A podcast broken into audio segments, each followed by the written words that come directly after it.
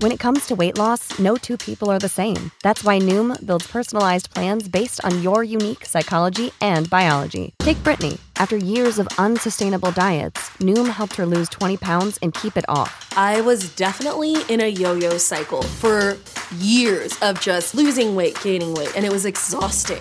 And Stephanie. She's a former D1 athlete who knew she couldn't outtrain her diet, and she lost 38 pounds. My relationship to food before Noom was never consistent. And Evan, he can't stand salads, but he still lost 50 pounds with Noom. I never really was a salad guy. That's just not who I am. Even through the pickiness, Noom taught me that building better habits builds a healthier lifestyle. I'm not doing this to get to a number, I'm doing this to feel better. Get your personalized plan today at Noom.com. Real Noom users compensated to provide their story. In four weeks, the typical Noom user can expect to lose one to two pounds per week. Individual results may vary. All right, everybody. It is Tuesday. You heard that right. Tuesday night, July 5th. Happy late Independence Day, everyone. This is the Mindless Wrestling Podcast, part of the Chairshot Radio Network. We can find you can find us on the chairshot.com. Uh, I am your host, DJ. I'm going to take a lap around the room here and introduce the rest of the team, starting with from the Rob the Genius podcast, the Minister of Truth. Rob, how are you tonight, sir? Uh, not too bad. Can't complain. Awesome, awesome. Yeah, we're on an odd night here tonight. Thank you guys so much for uh, for swapping nights with me. I got some personal things going on tomorrow, and I don't know if I'd be home in time to record.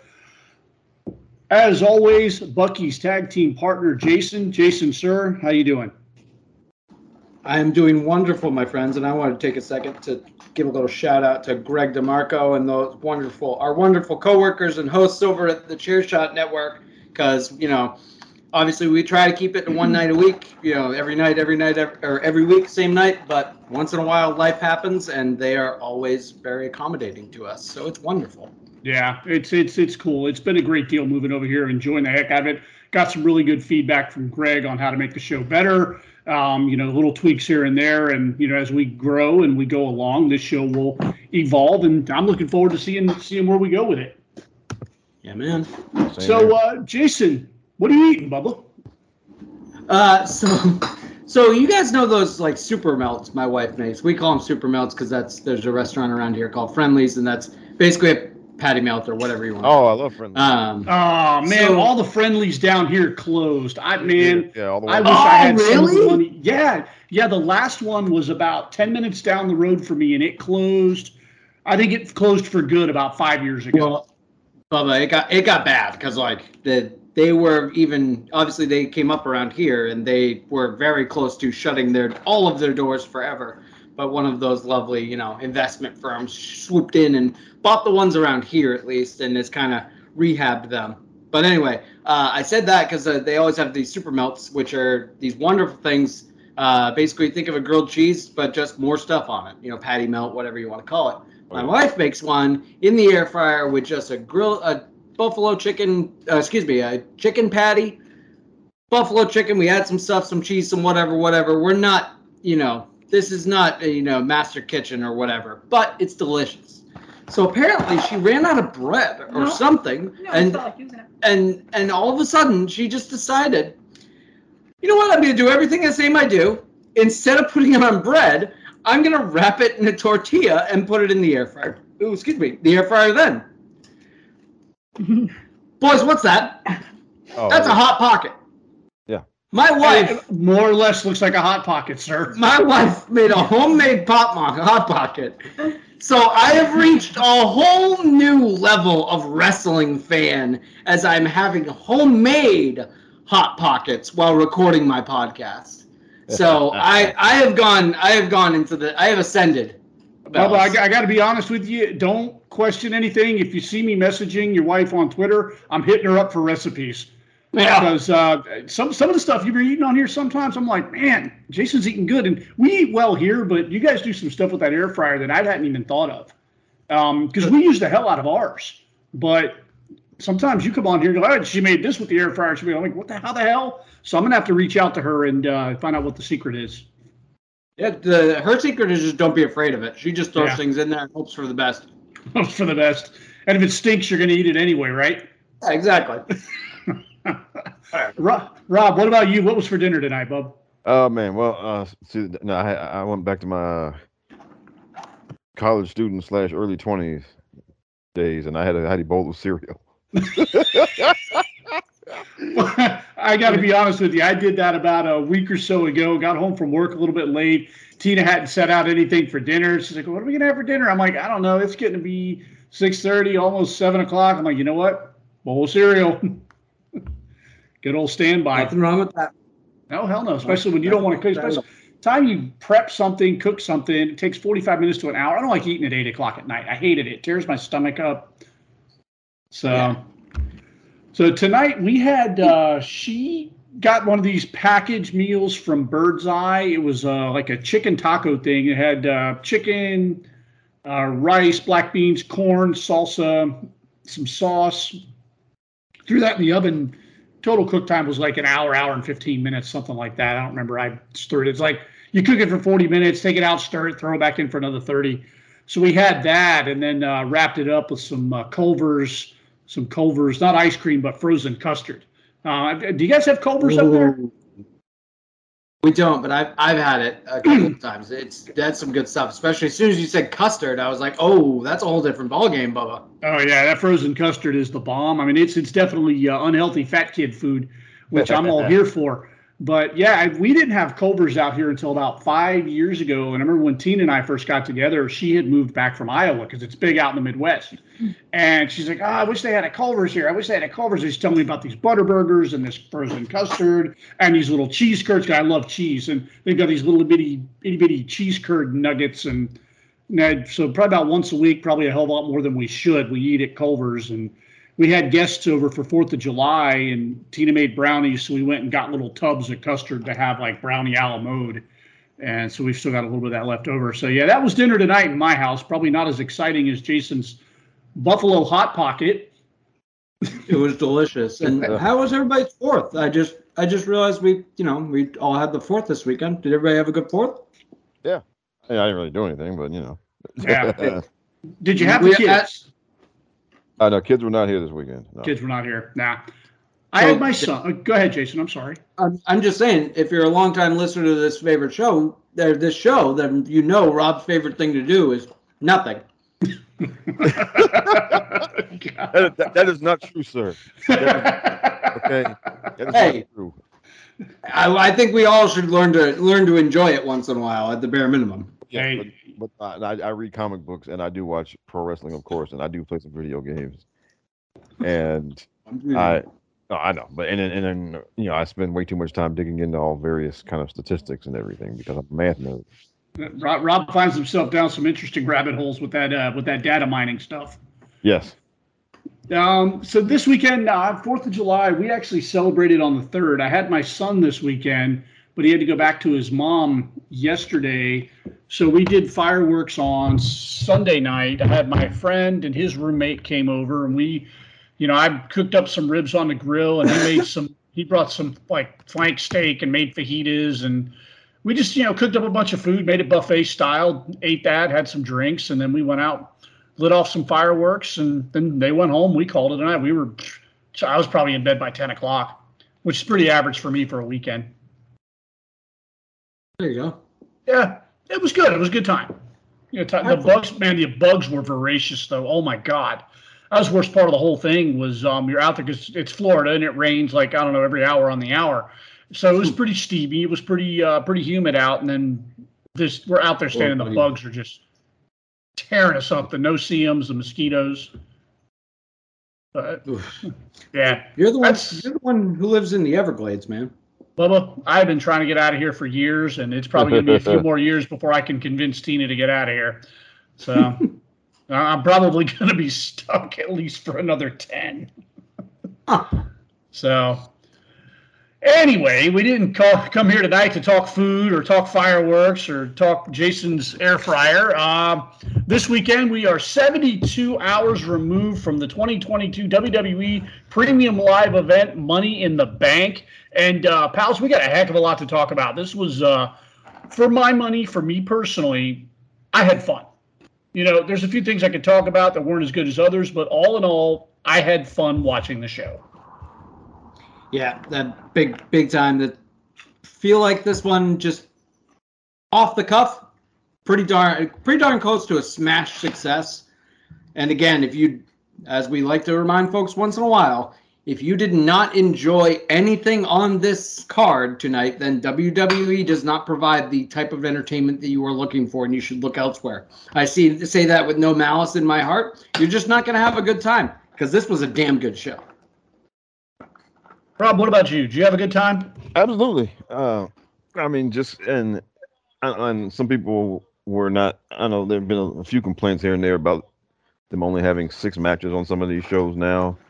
Um, to me, it's a perfect way to. uh, I mean, six matches is fine, uh, and it's Technically seven. oh well, yeah, but um, but um,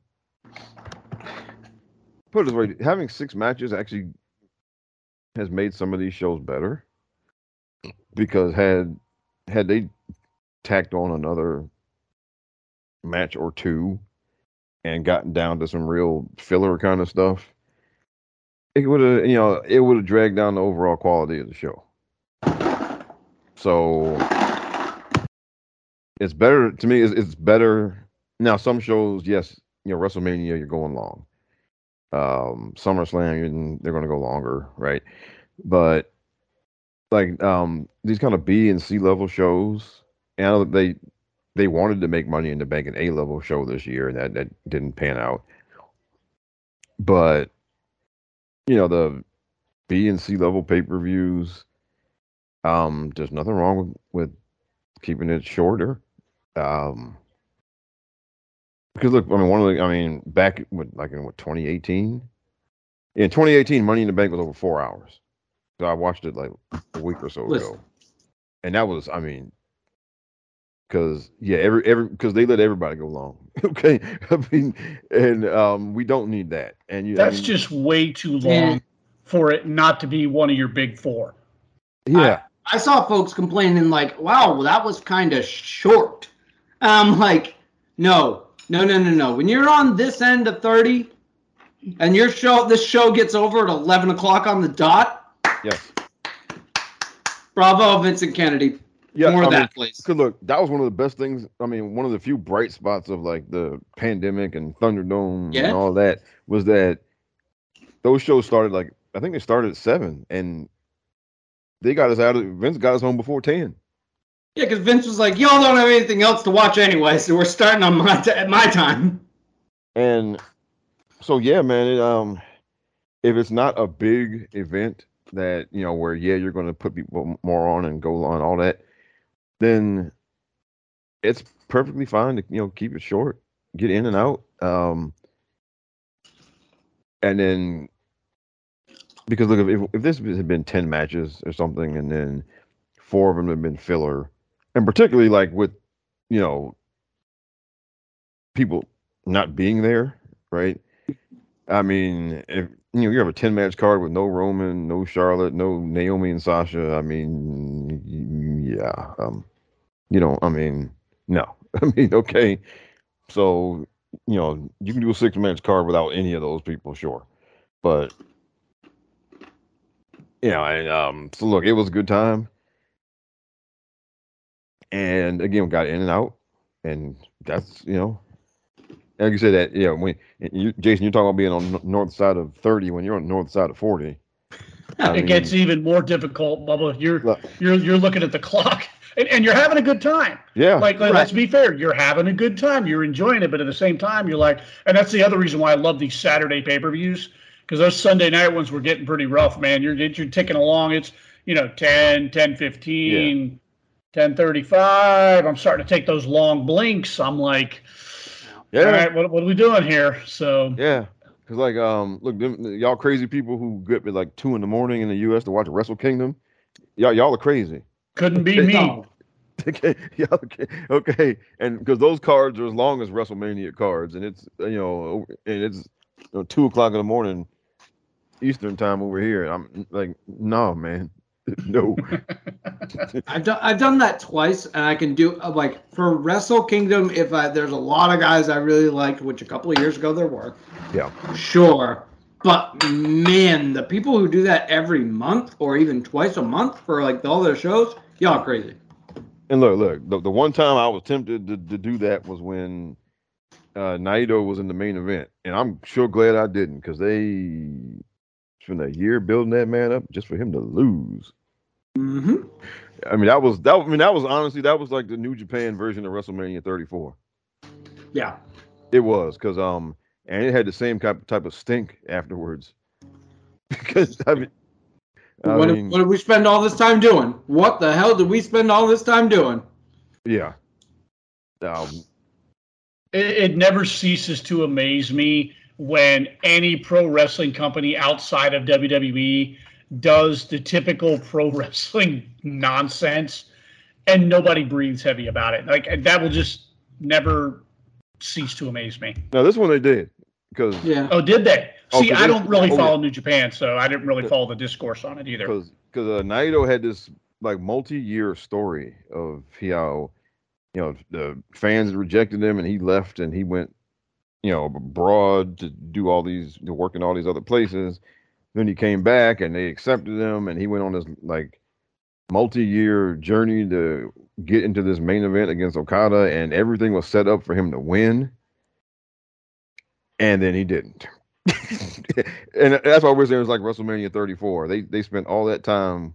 They spent a whole year building up the Roman and Brock, and everybody was you know, and then even the Roman haters were like, okay, he's gonna win here, and then it didn't happen, and then honestly, that put a cloud over New Japan. The same way it put a cloud over WWE the rest of that year. Well, well, even the haters were like, "All right, fine, let's just do it, and then we can move on."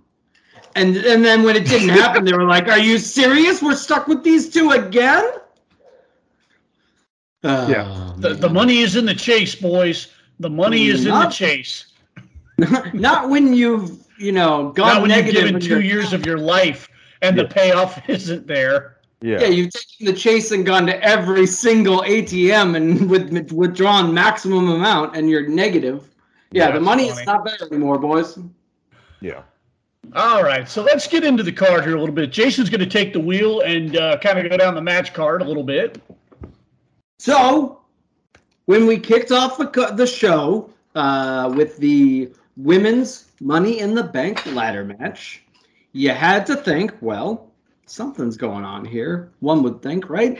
It's got to be a quick cash in. The women have women have always had a quick cash in. Was there? We don't know because right now we're talking about the the um, the ladder match itself.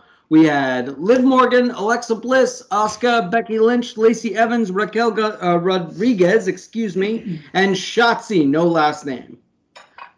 They were all competing in the ladder match for the women's Money in the Bank, and I don't, I don't think I had. Uh, they were terrible because we don't have. We should have our predictions in front of us. I definitely didn't pick the winner of this. Uh, did either of you guys? I did. Um, I- okay, I, I did? said I did. yes, you did, and um, all right, I, I said Becky was the favorite, but if they want to go for an upset, they would go with Liv Morgan. And I said nobody. I said nobody else stood a chance.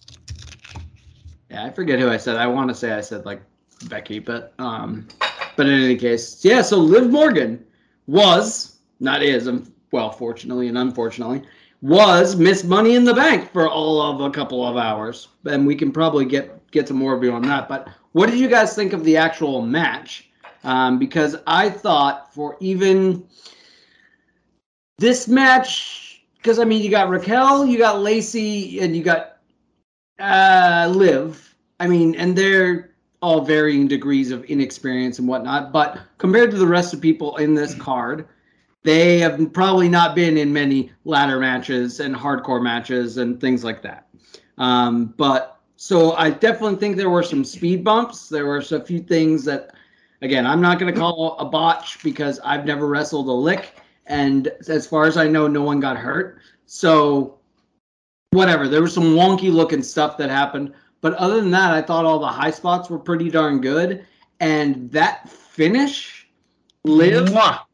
wow, Liv Morgan. Chef's kiss on that finish, my friend. Please, Senator, I know you did it Monday night because you did another thing that was bow worthy, but please come on down, take a bow, because guys, when Kofi does this kind of stuff in the Royal Rumble and Naomi does this stuff in the Women's Royal Rumble, guess what? I hate to be a jerk about it, but they get eliminated about 10 minutes later. Their spot, like Kofi, unfortunately, you know, not quite making that spot last year, didn't ruin the Royal Rumble. This Right. of live Liv. uh, So if you didn't see it, weird, but I guess you want to listen to our podcast first. So we we got Becky Lynch on the super. Spoiler warning. Yeah, spoiler warning. We got Becky Lynch on the super tall 10 foot ladder underneath the women's Money in the Bank contract. We have Liv, little Liv Morgan on like an eight foot tall ta- ladder right next to her, running up, and they're doing the run up thing. And Becky's grabbing for the briefcase. Becky's grabbing for the briefcase. Liv jumps up there, is hitting Becky. Becky pushes Liv's ladder so that it falls, and Liv is about to dump her ass over the top rope and onto the floor. Not so, because on her way down, Without the ones like you, who work tirelessly to keep things running, everything would suddenly stop. Hospitals, factories, schools, and power plants, they all depend on you. No matter the weather, emergency, or time of day, you're the ones who get it done. At Grainger, we're here for you with professional grade industrial supplies. Count on real time product availability and fast delivery. Call click grainger.com or just stop by. Grainger for the ones who get it done.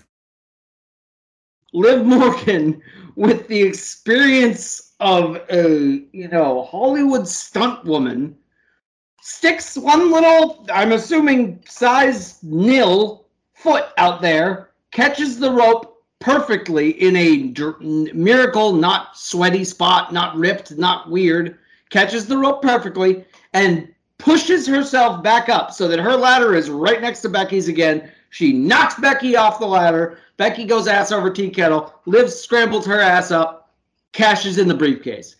Guys, I'm not kidding. That's one of the best finishes to a match that I've seen in recent history. And credit where it's due, this is something you would expect Ricochet to pull off. Like this is a Ricochet move right here, about pal, and for her to pull it off so flawlessly, because that could have made bre- made or broken the whole thing if she had messed that spot up. And she hit it perfectly. She came right back up. She hit Becky with the knee, and then the finish was the finish. Just absolute brilliance. I don't know who called that. Um, whoever called it, you are worthy and Liv for pulling it off. Absolutely worthy. It was incredible. yeah, Rob, what'd you have there? That yeah, that was. I mean, that was huge. Um, now, I- as far as and I said last week, they were going to miss Naomi in this match, and I thought they did up until that point, um, because you know she does the high spots and stuff. Well, because all right, they did a lot of risky stuff this time, and I think they had they did riskier stuff because they didn't have people in there who are you know who were the big athletes who can do a lot of high spot stuff that isn't as risky and they can do it cleaner and all of that type of thing. Um, up until that part of the end, because going, going, you know, going through the match, I was like, oh man, this is a little raggedy here, and which I thought it was going to be. I said that I kind of predicted that last week. But the, I mean, that, that, yeah, that finish was excellent. It was outstanding. Uh, now for next year, you know, but yeah, I think the match was kind of hurt having so many people in there who this was like their first time being in that because um you know Raquel and I mean Shotzi's done crazy matches before. This was her first time in that match type of match. Um who else? Um, Lacey probably hasn't been in crazy stuff. oh no, because she was no, she was in the one in Titan Towers, but that wasn't you know they really didn't Well, that that wasn't the that- same. Yeah, that, that, Yeah, that that one they could also wasn't even that even recorded? yeah, it was. It was filmed. Yeah, Yeah, Yeah, that that was a, uh cinematic type match. yeah. So yeah. Unfortunately, that straight up doesn't count. Yeah so they, they don't they didn't have a lot of people who would like like, it's like naomi and natty had been in the most of these uh, they both been in like three or four of them and have you know neither one of them in there i think it hurt things a bit and because i thought they did some riskier stuff you know early on to kind of make up for not having them in that match. Um, but the, yeah, the finish got pulled off perfectly. So credit to Liv for doing that. I'm going to give Liv credit on another move that flew below a lot of radars because of the finish. There was one point on the big ladder. You had Raquel near the top, and you had, I think it was Lacey over top of Raquel fighting over the fighting over the briefcase. Liv comes up the other side, trades shots with both of them, then climbs over top of the two of them. And I was like, this was one of the, you know, aside from a couple of the sloppier spots, this was the one point where I really thought somebody was going to get hurt. Liv does this sunset flip over the top, catches Lacey, and then power bombs her. And if you go back and look at it, man, it was such an incredible spot because it could have been disastrous. Like either one of those girls moves in either direction, and Liz is falling straight down on her head or Liv, not Liz. Liv is falling straight down on her head. Um, there was absolute leap of faith on her part. I enjoyed seeing it. Liv was incredible in this match. Liv was incredible in, in, a match that got rather messy in some spots. Um, so, and credit and kudos to Liv Morgan. I know quite a while back we were all pretty heavy handed on her as to whether or not we as to what her value was. And let's just be fair here, and, and, I'll call myself out. I was pretty pretty doubtful as to whether Liv Morgan was going to reach that next level, and she did the one thing that I love. And, and and the one thing that I ask wrestlers and performers to do, and that is elevate themselves to take the criticism and turn it into a positive. She's done that. Liv Morgan, I have done a complete 180 on her. I've always kind of been a fan but there was a point in time on this show where I definitely said, nah, I don't think Liv has got it. Liv's just about got everything. She still can't, bless her heart, she can't promo worth a damn. Um, I, and, and I'll still freely say that. But everywhere else, Liv Morgan has stepped up her game. She's a, a believable contender for anyone in that match. And, and Liv Morgan beating someone is believable to me now. Um, one thing I want to talk about, and this is uh, kind of a, a, little bit of a branch off here. There was a couple spots in the match where Shotzi just, I don't know whether she was having a bad night, whether she was just nerves, whatever the case was. There was a couple of messy spots, and there was one in particular where she had Alexa Bliss on her shoulders, and she either tripped or lost her balance, whatever the case was. But her and Alexa like just completely tumbled, hit the ladder behind them, fell awkwardly awkwardly in the middle of the ring. It didn't look great. It, it did not. You know, let's let's be fair. But what I want to talk about more is the, what happened in the 24 to 48 hours after that. And the internet did what the internet always does. It jumped right on Shotzi and early, it was either late yesterday or early today, Shotzi put out something in the notes explaining what happened and saying, look, you know what, because people jumped all over. I'm sure her notifications were just completely through the roof. People got nasty. People were calling for her to be fired, you know, and, and, and stuff like that. Long story short, Shotzi ended up uh, either deleting or suspending her uh, her Twitter account, which just I can't explain to you guys how much that pisses me off. Um, like I, I, if you didn't enjoy something great, there is plenty of stuff that happens in the world of pro wrestling that I don't enjoy. I have gone on record to saying I don't enjoy the Young Bucks. I don't enjoy Will Ospreay. You know, I don't enjoy a lot of what those guys do. And if I see something, I might comment on it on Twitter, but I don't go into Ospreay's mentions and tell him that I think he sucks and that I think he's the worst thing to happen to pro wrestling. I don't do that to the Bucks. I just fucking ignore it. It's not something I'm into. I don't watch it. I don't comment on it. And, and I don't understand this this just need for people to go in and bully people and say stuff like that to them. I can't cannot you guys are what make wrestling fans look bad and you don't even realize that.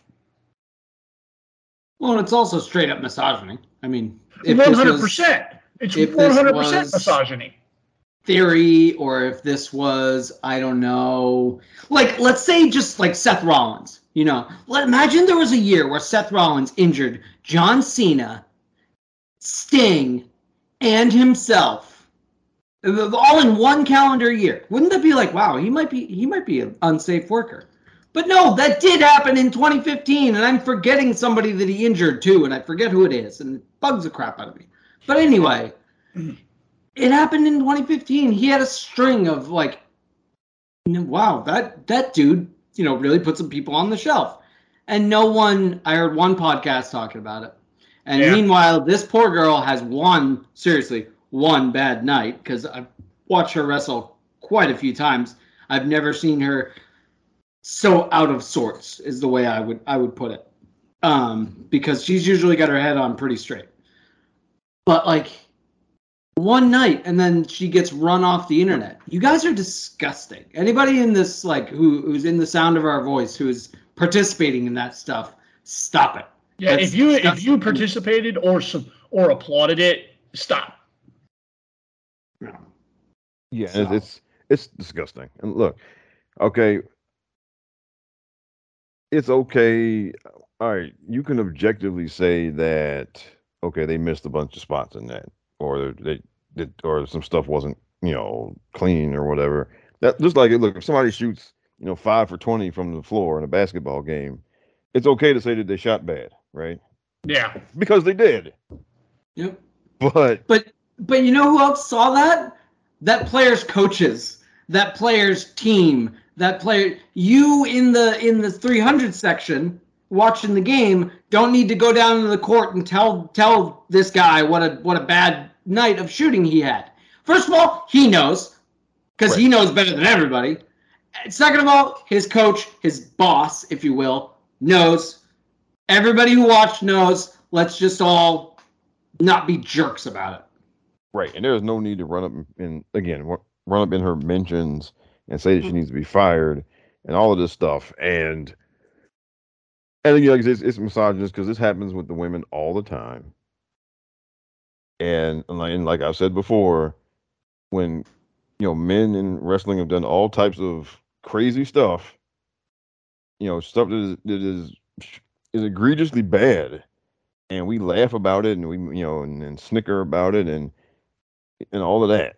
And you know, we're gonna talk about people doing stuff in the ring. Like, look, look, at least once a week, somebody shares like a clip of like the Steiner brothers dropping somebody on their head, or you know, or Vader like just beating the shit out of somebody, and you know, and and what do we do? We laugh about that stuff, right? Um, we laugh about people deliberately doing things that are just out of bounds, basically, or just or they shouldn't have been Well, like doing. that clip of Sid and Spivey beating the hell out of the two dudes because the guy wouldn't sell for him. Right, and then uh, or you know Stan Hansen, right? We all love Stan. Well, a lot of us us old guys, we love Stan Hansen. Stan Hansen was like legally blind, and when he threw that big lariat, he didn't know where it was going. Jesus. Okay, Yeah.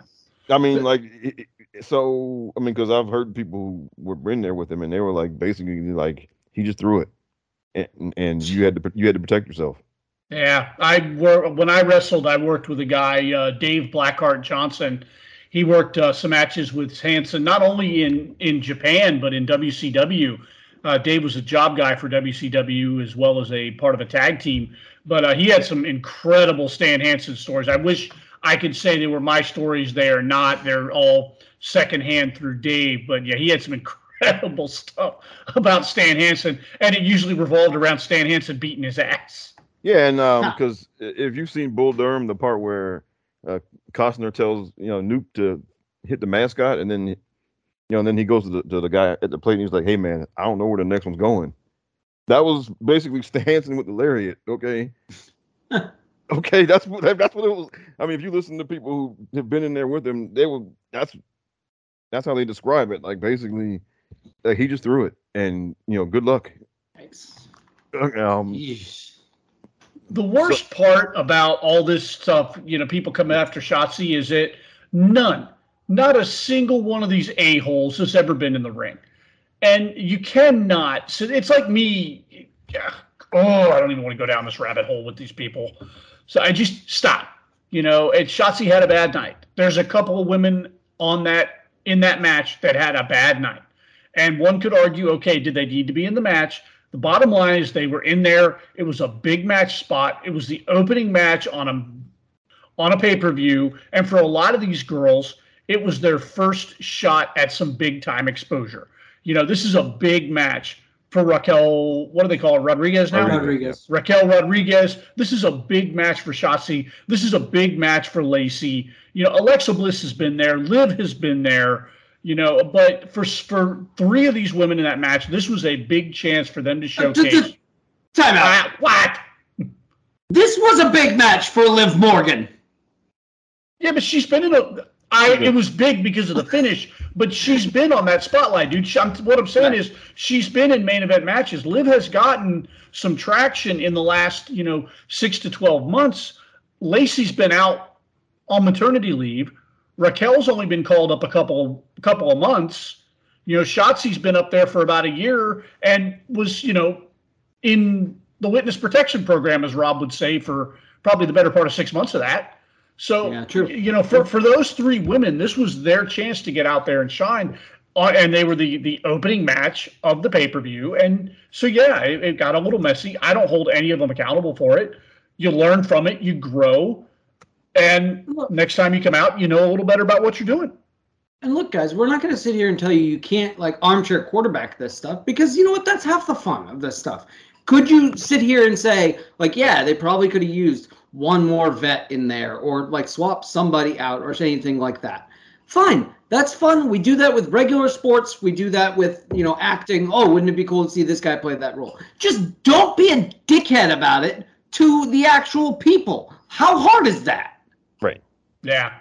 So, Yeah, I was like like the scene in it was an airplane where the kid is talking to Kareem. Yeah. Yeah, oh, like- yeah, yeah, yeah, yeah. I know what you're talking about. Yeah, and then Kareem finally snaps on him at the end. It's like, well, you try to run him down the court with you know with Bill Walton hanging on you and all that, and You tell your old man.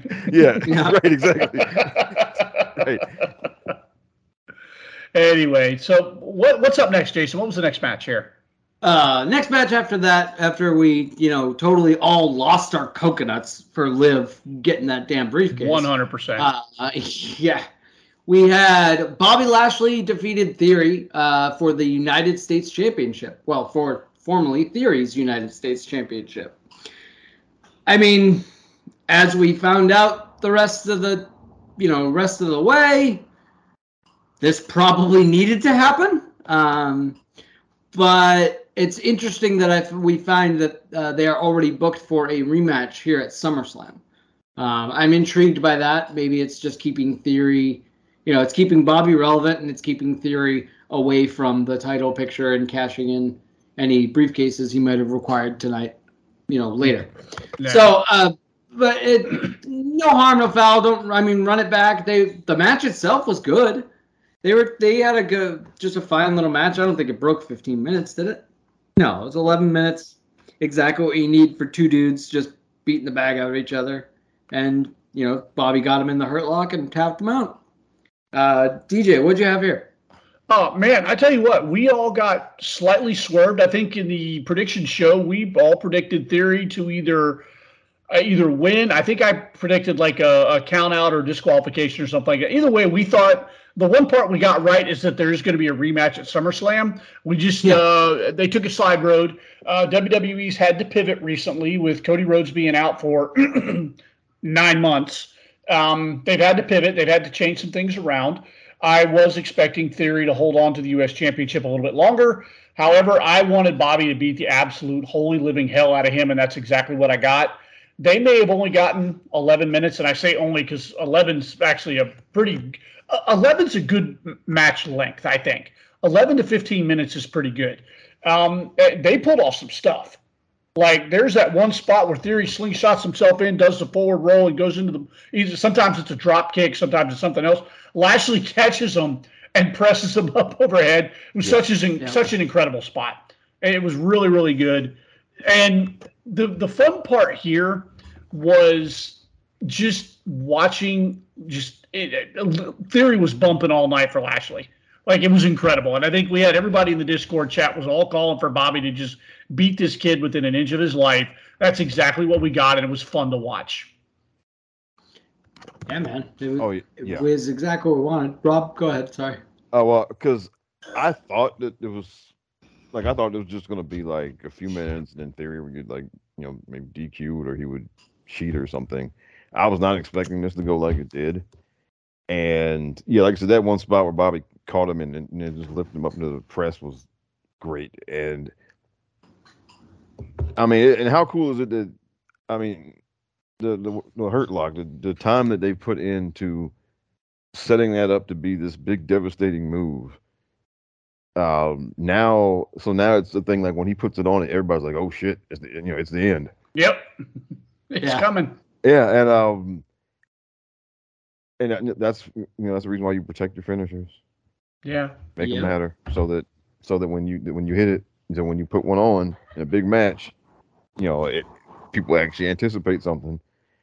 Yeah, and then they they anticipate that so so much. Oh, he's got it locked in. He's got it locked in. So then you actually do have a valuable commodity of once in a while. Let's blow their minds, and somebody's going to kick out of it. yeah. It's like the end of days. We've had one Yeah. person, Drew McIntyre, kick out of the end of days, and same thing Yeah. with the Hurt Lock. And what I love with what they've done with the Hurt Lock is, I know what I'm watching. Okay, I, I know what I'm watching. I respect what I'm watching. They get me with the Hurt Lock. It's like he's teasing it, he's teasing it, but when he finally cinches it in, I'm like, that's it, you're done. Yeah, every single time, man. Like I said, I know what I'm watching, but every single time I'm like, he's got to get it. He's got it. That's it. It's funny because it's the exact opposite of Natty locking in the sharpshooter. yeah, because yeah, um, It's like, oh, so you're about to lose. Awesome. Yeah, and um, so that was, I mean, it was, that was a fun match. Um, I'm really happy with what they're doing with Bobby. This has been a what a basically a four year project with him, Yeah. and Yeah. they didn't, you know, they gave they gave him some bad shit at the beginning, uh, with the Bobby sisters and all that stuff. Um, and he got, you know, he he hung in there. He got through that. Um, you know, they had the thing with him and Lana, which was, I mean, it was fun in a soap opera kind of way, but it, you know, but I don't imagine it when he re-signed there and came back that he imagined doing that. okay. Um, so you know, he, he he went through some stuff, and but they didn't give up on him. They they kept trying stuff until they you know until they got the thing that worked with him MVP. And then look, we were skeptical of him breaking away from MVP, and but it's worked. I mean, and and you know, going back to when they broke up the hurt business, we all like we're all not happy about that. But I mean, in hindsight, you know, they kind of you could he couldn't have reached the next level. That he needed. He- He needed to get away. He needed to use that as a launching pad and just not be in the group forever. Right. Cur- The current iteration of Bobby that they that they have built to does not have hired goons. Right. No, he doesn't need them. And it's incredible because when you look at Hurt Locker, uh, Hurt Locker, Hurt Business, Bobby Lashley, and you know I see him as a heel, and he just became this vicious machine. And there was a time when I'm like, how do you walk back from that? Like, I, I don't see this guy being a heel forever. But how do you how do you walk that back and make him a baby face again, but still keep that intensity? Because the intensity is what made it. He's so explosive and he's so high energy and he's so powerful, and it worked really well with the heel persona. How do you keep that and make him a baby face? And by God, they figured it out because he's changed very little other than the fact that now he's posing for the fans again. You know, he's Well- he's giving people the knuckles, he's giving people high fives, he's out there popping for the crowd, but every other aspect of what he's doing in the ring is absolutely the same and he's killing it. Well, it's the funny thing is about that is he is presenting himself total baby, total baby face. Oh, yeah. He's beating up the heels. He's whatnot. MVP's kind of just doing doing was doing the um the the hurt. He was doing the when they got rid of the boys, and he was just managing um managing Bobby. Thank you. God. Before he left for Omos, I felt like that was the one last thing that he was doing. He needed to get gone because he had figured it out from there. He was working face, he was working face in matches, he was working face in promos, and then finally it was just like, what did what is this guy still doing here? As soon as they got rid of MVP, and that that was just like the final Infinity Stone just dropped into place. Yeah. And this dude is off to the races. because well like the the big if you have if you have a big jack muscle dude and he's got the intensity and he can work um, people are going to be kind of take to that anyway.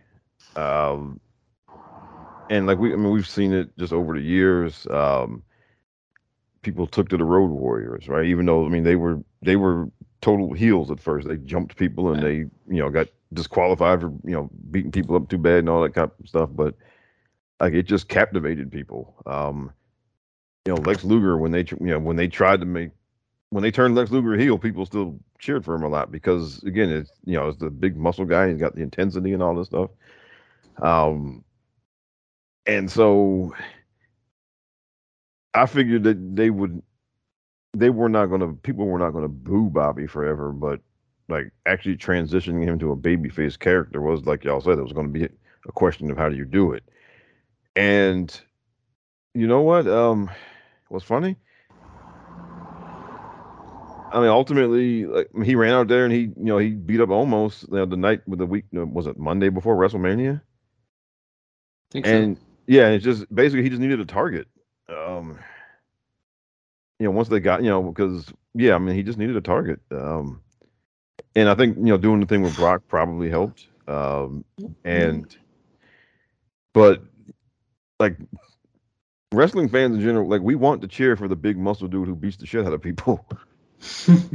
like, I mean, that, that's At one of the the end of the day, it's about those larger than life superhero characters, and that's Bobby Lashley.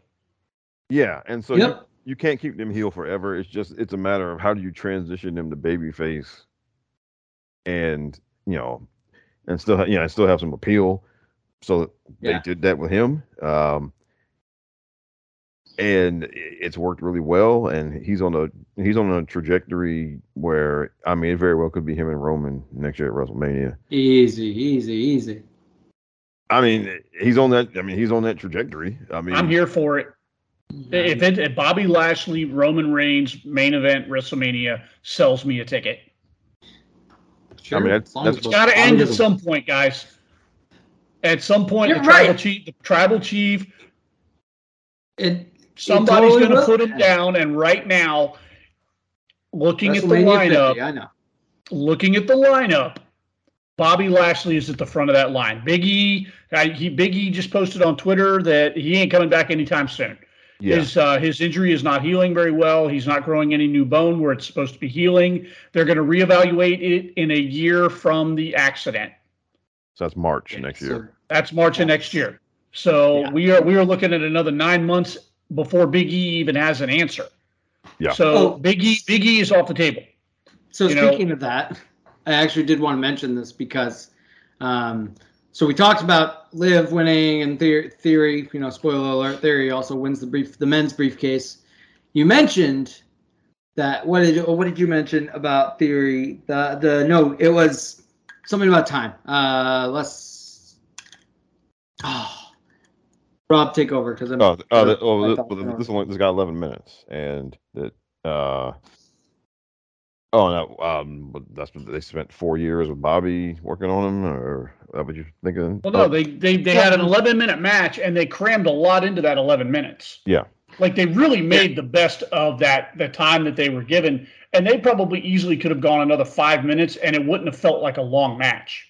Yeah, right. Oh, I remembered what it was. So you mentioned that Cody is out for nine months. Nine months. Hey, hey. Uh, so just so everybody knows, Cody uh, broke his his, his uh, pectoral muscle, and he's going to be out for nine months. Right. You know what they also told us, like that, last night. You can win the Money in the Bank briefcase.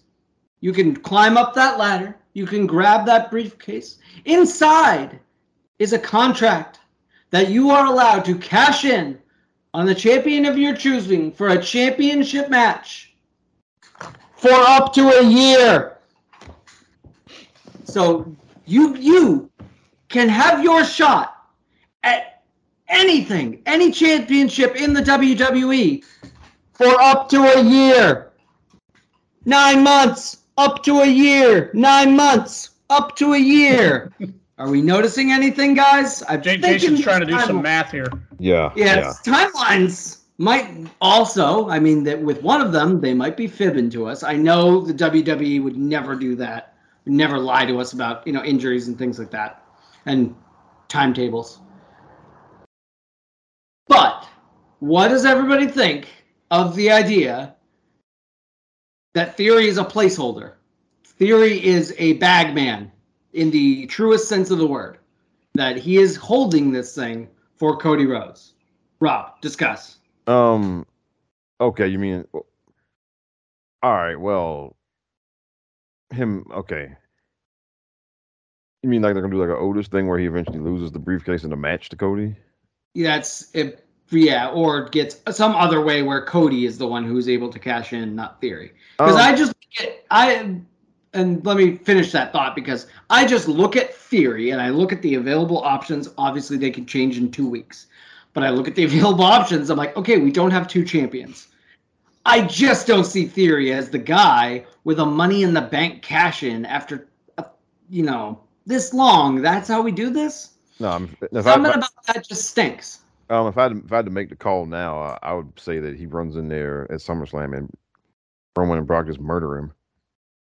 Yeah, if Uh, I had to make the call as well, that would be that would be the call. Um, but I mean, if especially if you don't have another champion for this champion to like for the Money in the Bank guy to get distracted by, yeah, sorry, we got to torpedo the Money in the Bank briefcase one year or Yeah. a couple of years. because I think um well this is one of those booked yourself into a corner kind of situations um which is you know I mean what happened with Otis a couple of years ago right I mean it, Otis win and Otis winning the briefcase was fun then but then the next day it's like oh shit Otis has the briefcase um, um I, to be fair, I don't think we're there with Theory. It's like no no no I, I don't think. Theory. no I don't think He has the briefcase. No, All right. no, no, I- no, I don't think this is that because, um, because I do think um, there's at least possibility sometime in the future, theory might actually be some you know championship material. Otis, Otis was never going to be anybody's world champion. Okay, which is why it was so absurd when he did win the briefcase the next day. You know, the next day, you're like, oh wait a minute, really? I mean, so I don't think this is that, but I think in 2022, Theory becoming world or universal champion or both is ludicrous. Um, and I think that will be one of those situations where some people say, okay, you know what, I'm done. okay. Um, because I mean, it happens from time to time. Okay. Um, Yeah. You know, sometimes there's just a result that's just too much bullshit, and they do lose some people. Uh, and him doing him, yeah, him doing that, actually becoming, uni, you know, that they're going to lose. They will lose some people over that if they. They do. would lose. I would become the official mindless wrestling uh, AEW correspondent for at least three months, right. and I, I'll see, I'll I'll see y'all around Survivor Series. We'll check Yeah. in. and I mean, and honestly, you, you have to be careful with making those decisions because look, I mean, they lost people over the fiend thing with Rollins. Um, they lost some people, you know, even though you know we talked about and Greg DeMarco has talked about the thing with Kofi and Brock how they ran out of time. Um, there are some people who just didn't let that go, and you know they were like, "Man, fuck this shit." Um, so you got to be careful that you don't make one of those decisions where you do. I mean, because you know you can lose some people over that. Um, and I think putting those titles on theory would definitely be one of those. Um, you know, um, but you know, like I said, he's got the case for a year, so I mean, I don't think Roman is, is losing at SummerSlam. Um, he's he's got the case for a year, so maybe, but you know, he he can hold them, and if, if they do finally split the titles back up, he could cash in on you know the other champion or, or something. Or, I mean, my vote right now is that he he runs in there at SummerSlam, and then they just yeah they just murder him. Um, Actually, cash in, or would he not even get the cash in? Um, I think he. No, I think he doesn't. I think he doesn't get it because then you got a. I mean, a three-way last man standing match. I mean, who wins if Oh. one guy, who wins if one guy is down for ten, right? Um, Right. Um, so I think he comes in there with the case, and they just they beat the shit out of him, and then maybe Brock tosses the case like he did to Braun Strowman a couple years ago. Yeah. he just, just chucks it towards the Titantron.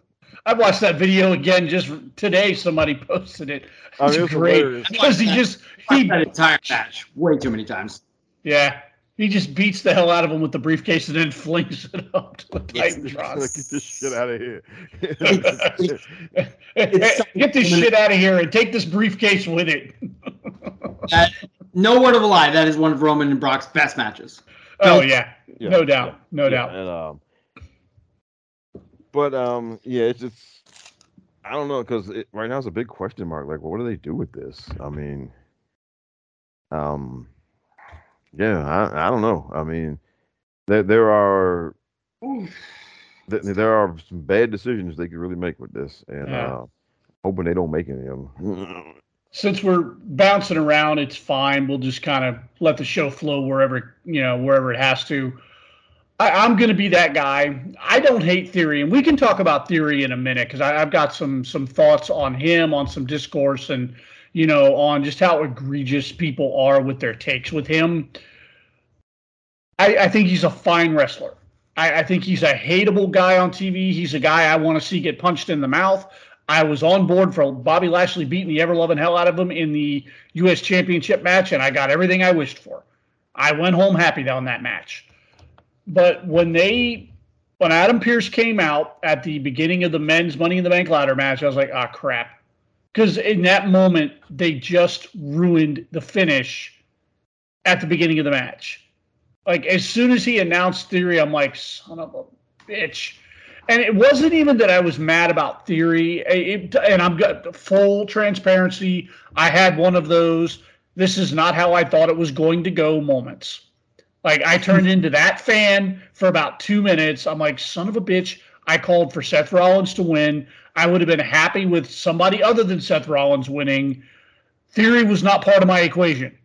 So this is already not going how I planned. I hate it. I'm mad at it. I'm mad at Vince. Bro, bro, I think I think I know that sound.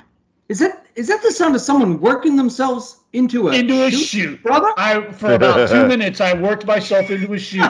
I did, and me and my friend Mark got on Twitter and angry tweeted about it. Good but- stuff. Yeah, it just was like I, I'm like I'm like seriously, theory. Like I got myself all worked up over this match. Was looking forward to it, and they pretty much told me at the beginning of the match that Theory was going to win it.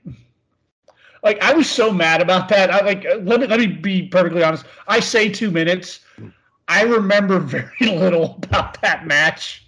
That's how hot I was. The, the the one thing I remember. No, I'm being serious here. I'm being serious. I was so hot about the theory thing that the only real notable thing that I remember about that match was all six guys picking Omos up overhead and putting him through a table.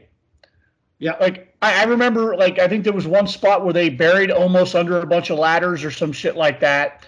Um, and then I don't remember. I, I remember Sheamus and Drew beating the crap out of each other a couple times, but beyond that, not much. I just sat there the whole time going. I sat there the whole time waiting to see how Theory was going to win. Yeah. So, Um, yeah, yeah, they they worked me into a shoot. It happened. No. That's what happens. I turned into one of those fans on Saturday night, guys. Excellent. Rob, what did you think of the whole mishmash? Just Uh, what a car crash, huh? um, yeah. Now I didn't think he was going to win. Right. I thought they I didn't either. because I thought I- you know I, I thought they you know it was just one of those things they were doing just to mess with us, right? And Yeah. uh, but then I as the match, wondered, I'm sorry, Rob. I just wondered if, like, okay, he's in there, so everybody thinks he's gonna win. Oh, but he actually, you know, gets pushed off the ladder by Drew, and then he pulls Drew down. Congratulations, there's Drew's program for the summer to get away from Roman. Tonight, playing the part of Charlotte Flair, we have Theory. Exactly. but um, so what I thought, but as the match was going on, I was like, well, wait a minute, okay, well, Drew and Sheamus aren't winning. Okay, they put Omos almost definitely wasn't going to win. Um, as the match went on, yeah, I figured, okay, well, it look, it's not looking like Sammy's going to do the thing here either. and it was just kind of like, oh, this might actually happen, you know, and you know they lean so heavily on you know Seth talking about cashing in again, but then like once Becky didn't win, because I figured they were both going to win, right? If if if either of them was going to win, both of them were going to win. You know, Seth and Becky, right? Um, so once she didn't win, I figured, okay, well, he's probably not going to win either now. Um,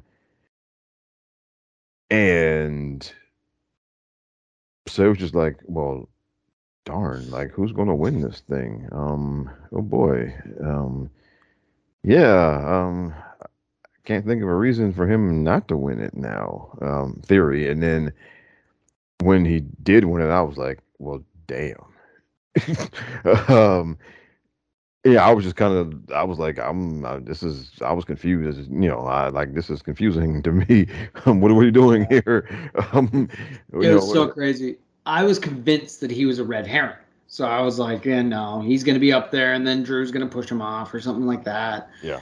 I, I, was convinced. I was the total opposite of you, DJ. I was like, DJ. Apparently, as soon as he heard Theory's music, was like, well, this guy's winning. I did the exact opposite.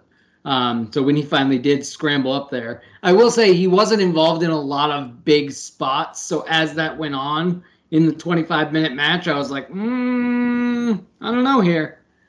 Um, who was it, by the way, that tried to do? There were three guys. Two guys tried to double suplex a guy. He blocked and then double suplexed them onto a ladder that did not break, which is my least favorite spot ever. Oh darn! Who was that? Anyway, two guys landed on a ladder, and it's my least favorite thing in the world when the ladder actually doesn't break because it looks like that's how you actually break your back. Yeah, and um, man, so him winning, I was just like, oh boy, this this is yeah, um, yeah, okay, um, because I figured, all right, if Drew had won, we know he was just going to come out there. And he's going to say, okay, I'll see you at the castle. That's what I'm going to cash. Yeah. That's what I'm going to cash this in. All right. So that that was fine. That made that would have made perfect sense. Um, but out of everyone else, and then you know Seth winning it, and then running out there during SummerSlam, and, and him getting killed was a pos- you know was a possibility. Um, I figured those were both reasonable. Or and then the other one, of course, was Sammy doing the thing, and then eventually just laying down, right? When uh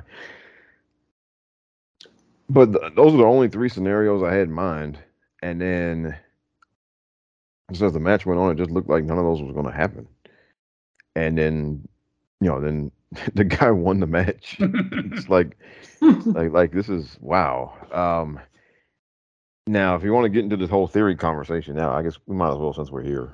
Um, yeah, because the the crowd kind of kind of wet farted on the finish.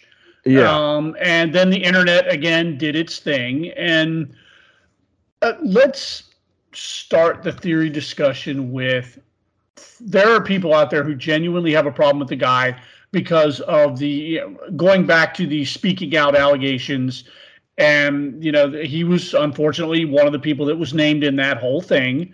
Uh, I, I, don't know the details of the whole situation. My understanding was that he was having a conversation with, I believe, like a 13 year old girl on either Snapchat or Instagram or something. Um, I, I, don't know the details beyond that, so I'm not even going to speculate or, or, go down that road. But his name was brought up, and there are a lot of people that haven't let go of that. And for them, I have no argument. I can't say anything. If you're looking at me saying I don't like theory because this guy did X, Y, Z, and I no matter how good he is, I can't get behind the guy. Hey, you know what? I, I respect your argument. I respect how you feel, and you know I, I agree with you. You know that's that's just that's inexcusable for the crowd that's out here just shitting on him because he can't wrestle, because he can't talk, because this, because that. Uh, no, stop Stop. Because I've I've seen him compared to notables like um, I got uh, Shawn Stasiak and Chris Masters and just a whole laundry list of people that people are trying to compare him to. And I'm like, Theory has more more charisma on accident than Shawn Stasiak ever had on purpose. Yeah.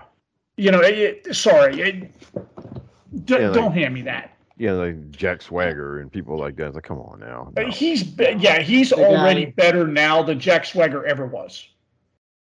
That just, Yeah. uh, his better now than Jack Swagger is Yeah. like with his totality of experience at this point. Well, Yeah. that's the thing. How can you look at that match with him and Lashley, and we'll go back even a month before the match with him and Ali. Him and Mustafa Ali tore the house down Yeah. at Hell in a Cell, It's and neither reason- time was Mustafa or Bobby Lashley in there with a broom. You know, those matches were better, were as good as they were because Theory was in them. And the, the the most egregious part of this conversation is that if you remove the speaking out aspect of all this and you rewind to the Austin Theory that was in that Evolve pay per view that was on the WWE network a couple of years ago, these same people we're talking about strap strap the rocket onto Theory. They need to be looking at Theory. Theory needs to be called up right. Like Theory didn't even need to go to NXT. Okay. Yeah. Theory needed to come straight up to the main roster because he had the tools. He was great wrestler guy for Evolve. Yes. Okay. And these same people who are now all over it all, he can't work, he can't wrestle, he can't talk, he's boring, he has no charisma. Bullshit. Okay. I'm calling absolute bullshit on this. The kid has not reached his final evolution. And like I'm just speaking of his in-ring ability, his in-ring character, his persona, everything like that. We have not seen his final evolution. What he's doing right now is great work for a first time in the door gimmick. Please, somebody Yeah, I tell me if I'm wrong. when until the un, you know what I say about all these guys with various skeletons or weird stuff going on or baggage or things like that. It's really really funny to me to get bent out of shape about one dude while you're watching Vince McMahon's television show and shoveling money into his pocket. Okay? That's all I got to say there. I am not going to begrudge anyone for picking and choosing because I know this and I know that, or because I heard this, I heard that. That's fine. And you're allowed to do that. But just know that the whole show's kind of rotten, guys. The whole show is. Yeah. Just And is. So Yeah. um, I'm sorry. But anyway, aside from that, uh, they're just letting that opinion enforce all of their inform rather all of their other opinions about him because he is doing awesome work and like you said DJ when he was evolved let's see he was can't miss can't miss talent oh, yeah. you know? he hasn't changed much so Um, because look, all right, like you said, DJ. I don't if look if if the the whole speaking out stuff, if that is a if that's a total deal breaker for you, then yeah, I'm not here to well actually you as long as you're consistent. You know, look, because look, some people are very consistent. They got nothing for him. They got nothing for Dream. They got nothing for Riddle or anybody else that has like a, a full fledged like story that came out, right? Um, so look, there are people who are very consistent across all cases and got nothing for any of those guys. Um, and so I understand that. Um, now if you're picking and choosing, then you know, yeah, Pick and choose is what we always do, though. I mean, and I We- say we. oh, yeah. as as a collective fan base and and I don't you know it's it's again forever F Terry Bollea but we're all holding Terry Bollea over the fire for a word that he said. If the truth came out as to how many people in the last 60 years of this industry use the N word oh yeah, yeah. you know it's Yeah. and, and some people that you, you probably cheer for on a regular basis or used to. And, and like i said i'm not i'm not making excuses for the man. I'm not trying to you know ask anybody to change their mind. I'm just saying he got caught you know just, let's just assume a vast majority of them are scumbags because let's be real I, Uh, yeah, that's Well, put it this way: they, they're all morally comp. They've all they they have all made kind of. If you if you look if you if if you work for if you've worked for Vince McMahon for a, an extended period of time, like I'll give I'll give people a break who this is their first go round or whatever their first contract or something, right? I'll give them a, a pass. But if you've been there long enough to re-sign multiple times, and and you and you know you know that the guy is well, even if you don't know all the stories, you, you know that the man is a little off. Okay, if nothing else, um, and everyone, you know, all the big names there have chosen to resign to keep working for that man. You know, everyone that we love, um, Yep. they've all, you know, you, you know, they've all in their own kind of way said, you know what, not my problem. You know, keep, Pay you know, me. yeah, keep paying me, Vince. Yeah. That other stuff ain't my problem. Um, so getting on the high horse um, is is just to me it's something you shouldn't do. Um, and which is why you know I, I always scream that we don't know these people, we don't know these people, we don't know these people, um, Mhm. and we don't. And lots of them seem like nice people, you know, but we don't know them. hmm I mean, it, trust me, if you you know, if you go back in a time machine to like 1985 or something, and you ask people about Orenthal James Simpson, they would not have. You would not. You would not get anybody telling you that. Yeah, I think he might kill two people. All right. Um, all right. Uh, allegedly. Right. Um, but so we we don't know these folks. Um, and the thing about Theory and Riddle, you know, and this is uh, look, all right. It's easy to just say, well, to hell with them. They got buddies on the roster who you do like and who are best buddies with those guys with them. Okay. Yeah. Mhm. Um, you know, with Riddle, Priest, and Keith Lee are both buddies of his, among other people. You know, right? Um, and look, this also applies to when we're talking about people's political beliefs, right? Because now, unless it's like you know, like the Jaxson Ryker, he's going on Twitter and yelling at at people and all of that, or Drake Wuertz was, you know, throwing shit in people's face at the job. But even the people who you suspect might be on the entire opposite of the political spectrum that you and who you suspect might have some political views that you think are abhorrent, those folks have a lot of friends in the same, you know, a lot of their friends are in that business and are people who are not that, right? I mean, a, lot, Yeah. a lot of the MAGA folks in wrestling have good friends who are not MAGA, right? So if you're gonna, you know, you can't, if you're, it's impossible to make these blanket kind of judgments. So at the end of the day, we all- look, we all pick and choose which ones. Now, now there are certain people. Look, if somebody is, you know, a rapist, you know, and they get Yeah. charged and convicted and thrown out of business, right? That's different. Um, but in most of these cases, there's somebody, somebody makes an accusation. Maybe there's some text or something, but most of these things they don't get they don't eat they don't reach any type of legal resolution with somebody going to jail or somebody being exonerated. They just kind of come and go. So where you're just kind of stuck watching the tv show with this guy on the show who has some stuff that he's been accused of. Uh he didn't get convicted but he didn't absolve himself either. But he's still going to, you know, un- un- unless one of those two things happens, he's going to be on the show as long as the guy running the show wants him on the show. So you're either going to watch the show or not. Um, and if that sounds like I am absolving him of what he's accused of doing, I'm not doing that. I'm just simply saying that, you know, we look, um, look, you watch anything on TV, you're more, you're, you're basically you're making a moral compromise of some type. Okay, Jerry Jones is every, every bit as icky and creepy as Vince McMahon. Right. Yep.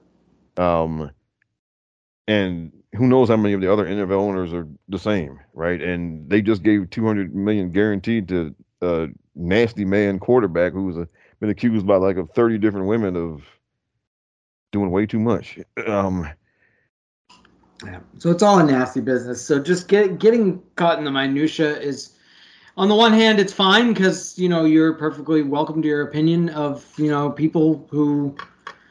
I like this guy. I don't like this guy. I don't like this guy. I like this guy. Just don't let it bleed into other parts of it. And like it's all bullcrap. So anyway, Yeah, I don't, just- didn't want to spend this time. no, right, time right. Yeah, I'm, uh, and I'm, my fault for rambling.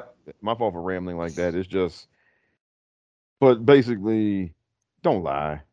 All right, Yeah. don't don't don't be up here saying that the guy has no ability and all of that. And wrestling fans do that a lot. You know, when when when they decide they don't like somebody, then they immediately they say the person stinks and they're not good at this or they're not good at that. They're not good at anything, and you know all that type of stuff. And and it's not true, right? Um, right. And it's you know, um, look if, if you just don't like the guy, then say you don't like the guy. If it's because of the allegations, that's fine. If, it's because you just don't like the guy in general, that's fine too.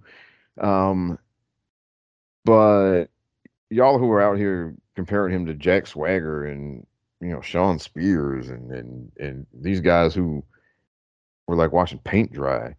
Look, theory is not like you're not watching paint dry when theory is out there. I'm sorry, it's not. And I'm sorry, not every single person in that audience knew about these accusations because Well, everybody booed the crap out of him when he won that Money in the Bank contract. Yeah, and look, everybody doesn't know about the stuff that came out about Vince recently. I mean, Right. that's I mean, um, and that's the whole. Well, that's a whole other point we can go. to. Just you know, everybody again, those of us who are just way too online. You know, it's not. You know, that's not most of the audience. Right. So, speaking of things that are way too online, uh, that was a terrible transition. I don't know. I just want to get to this next match because I'm sick of talking about theory for a little while. Anyway, Yeah. Yeah. uh, in the in the only real filler match on the card, and I really hesitate to use this use that title because it's a championship match between two great competitors. We have Bianca Belair, the Raw Women's Champion, versus challenger Carmella. Bianca Belair retained her title in about seven minutes, and it was a Carmella match. It was fine. Um, I thought it was. It, it- like I said, it's the closest thing we're getting to a filler match. Eh, it was. Let's be real. This was a filler. This was a filler match. Um, it. They got in. They got out. I don't remember a single memorable spot or anything like that. Um, but hey, every card's probably got one. Um, and I didn't think the match stunk or anything like that. I just don't barely remember it.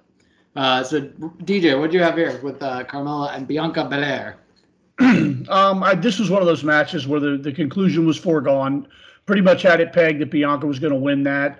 I did say in the uh, the kickoff show, I believe, and I said as much on Twitter. Carmella is sneaky good. Like she's deceptively good at little things in that ring. She is not a great performer of wrestling moves. Okay. But she's got the character work. She's got the little nuances. There are little things in there that she's really good at. I think her and Bianca played pretty well off each other. It was an absolute power display scrimmage for Bianca. Yeah. Um, you know, it was Yeah. absolutely a scrimmage for her. Um, Bella uh, Mella got some stuff in, and, and as I expected, but all in all, this was this was the Bianca Belair show for about seven minutes. Hey, and nothing wrong with that. I love that show. Yeah, Rob? S- Same here. It was fine. Um, it was seven minutes. Um, now, actually, I thought they could have gone for a few more. Um, and I'll, you know, I guess when we get to the next match, we can go into that a little bit more. But I think, um,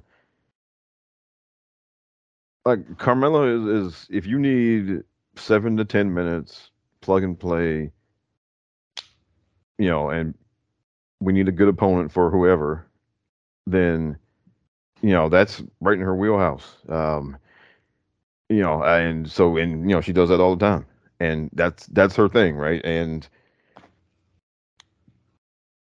so mm, you know she did that again. Like I said, I don't, there's not nothing really memorable about this match. And look, e- every match is not going to be five star match of the year, et cetera, et cetera. That doesn't mean it's terrible, right? Uh, Exactly. it just means some most matches look and i say this about wwe stuff in general because i mean let's face it, they do have a methodology and a formula of laying out matches and all of that most wwe matches are some degree of fine yeah. um yep.